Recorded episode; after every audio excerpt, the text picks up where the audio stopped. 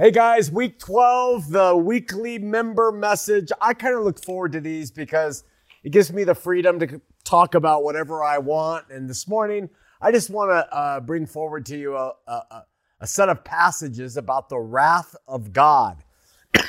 what do you think about when you hear the wrath of God? Do you see the heavens filled with an angry God waiting to pounce upon the earth or for people who have rejected his son entering into his presence and, and screaming in pain and being cast to hell. The wrath of God. I have a passage from the apostolic record for you to think about this week. Are you ready? John the Beloved writes this in the third chapter, saying, The Father loves the Son and has given all things into his hand. He that believes on the Son has everlasting life we agree with that. Anyone who believes has everlasting life, and, and I interpret that to mean that they enter into the presence of God and live as his children now on this earth and then after. And then John adds, and he that believes not the Son shall not see life, but the wrath of God abides on him or her. End quote. So we're sitting reading our Bibles today and we come across this passage, right? And I want you to know that most Christians, they're reading the Bible today, they come across that passage and they see it as having direct application to the world around us right now. That is what people have done for 2,000 years. They read a passage and they say, that's right, that's right.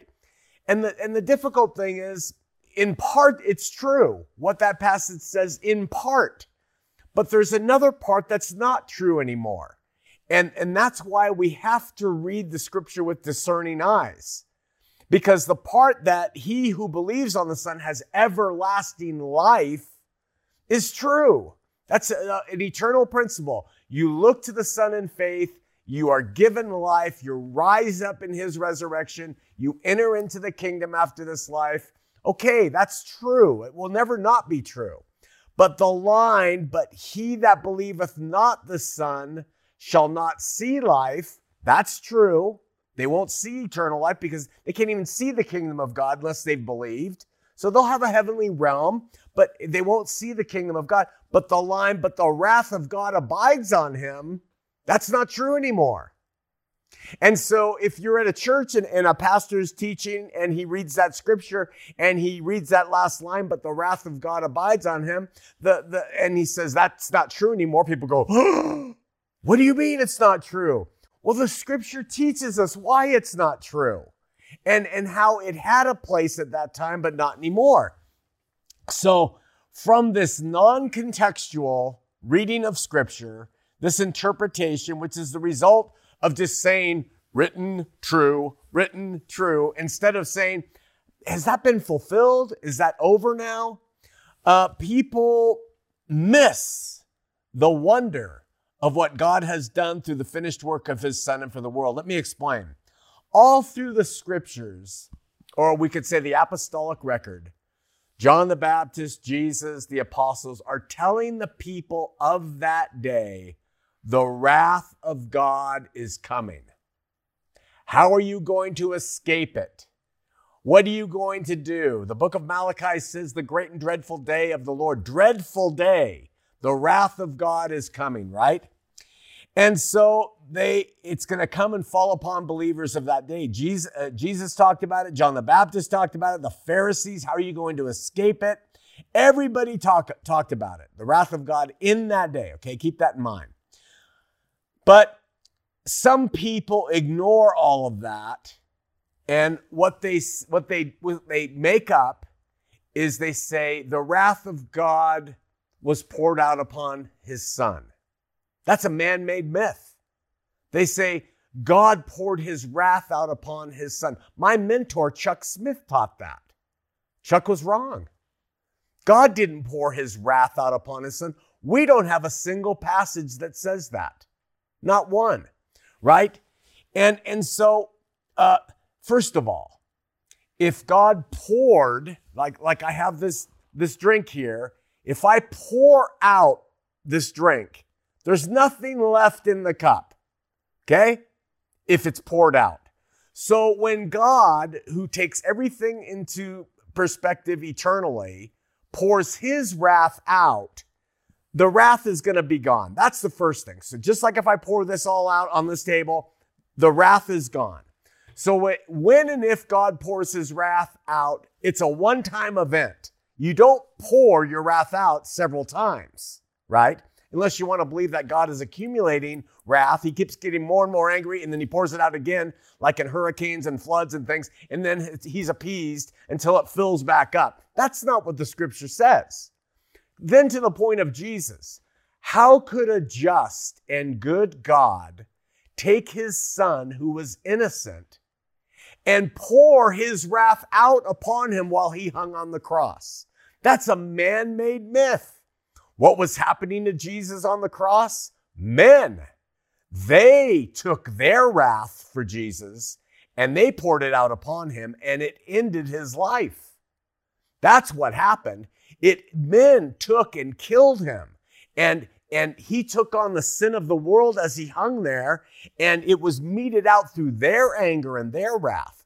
Well, that angered God. He sent his own son to come and save those people, and they killed him. So the wrath of God was not abiding on his son. He didn't pour it out on his son. How do we know that?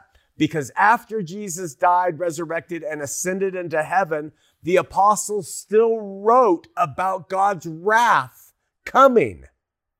So if God had poured his wrath out on his son, he didn't have any wrath left to pour out on anybody else. But if God didn't pour his wrath out on his son, but instead that was men killing his son, and that wrath was held in abeyance until the great and dreadful day when Jesus would come back with judgment and reward, that is when God poured his wrath out. It was upon the nation of Israel for killing his son. And it was prophesied way back in Malachi and before that there's a great and dreadful day coming. So take all that into consideration as we talk about this. So when John says, and the wrath of God abides upon those who don't believe in his son, how could it be possible if God poured his wrath out upon the nation of Israel in 70 AD when Jerusalem and the nation was literally destroyed. So start to try to see the scripture in context of what was happening. So uh, listen to what Romans 1 8 says. This was after Jesus died, resurrected, and ascended. Paul said, For the wrath of God is revealed from heaven against all ungodliness and unrighteousness of men who hold the truth in unrighteousness. Paul, right there in that passage, is saying God's wrath has not been poured out. It's still held in abeyance. And then there's dozens of other scriptures that talk about it coming forward. So there's a better way to see it. Jesus had the wrath of man poured out upon him unjustly. He did no sin. God, who is just, would never pour his wrath out upon his own son, but he allowed his son's life to be taken, killed on our behalf for the sins of the world. Those who put him to death, who did not repent and receive him in faith, remember, who didn't look to him and believe, the wrath of God abided on them. And the apostles were going around and saying, It's coming, it's coming, this wrath. You better get ready, right? As promised, through the Roman armies, they obliterated the nation of Israel. Then we read passages like Second Corinthians 5 18 through 19. And we take this passage and we make all the other passages about wrath make sense. There, Paul says, all things are of God who has reconciled us to himself by Jesus Christ and has given us the ministry of reconciliation as apostles. And he says, namely, that God was in Christ, reconciling the world unto himself and not imputing their trespasses unto them, and has committed unto us, the apostles, the word of reconciliation. So, in summary, in that day, the words of John held true in that day. Hey, Jews who are here, if you look to Jesus in faith, you are and have everlasting life. But if you don't, you haven't even seen life, and the wrath of God abides upon you. And in context, we say, yes, that was true for them. And then after Jesus ascended, we remember Paul's words and other apostles that say, the wrath of God is coming. The wrath of God is coming.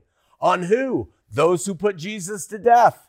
And then finally, we look at Paul's summary, which says, Hey, God was in Christ who reconciled the world to himself. And we realize one, the wrath of God abided on them. Two, the wrath of God was poured out upon them, as history and the Bible describes. Three, once the wrath of God was poured out, there's no more wrath. And so, four, when we read that passage in John about the wrath of God abiding on those who don't believe, we know it's fulfilled. And so you go to a funeral of a guy who was a terrible man who never had faith and was uh, angry at everybody and died a miserable death. The wrath of God's not upon him. He was reconciled to God through the death of Christ. And that doesn't mean he's going to be rewarded. He'll be uh, rewarded with a resurrected body according to the works he did in this life. But the wrath of God isn't abiding on him. The wrath of God isn't abiding on this world. Every time we have a, a, a earthquake or a hurricane or something, that's not God's anger upon us. God isn't throwing down. His anger was appeased when he gave rightful, just punishment to the nation of Israel for killing the Messiah. The rest of it's been fulfilled. Chew on that this week and let it give you hope for the victory that God has had through his son, Jesus Christ. Love you.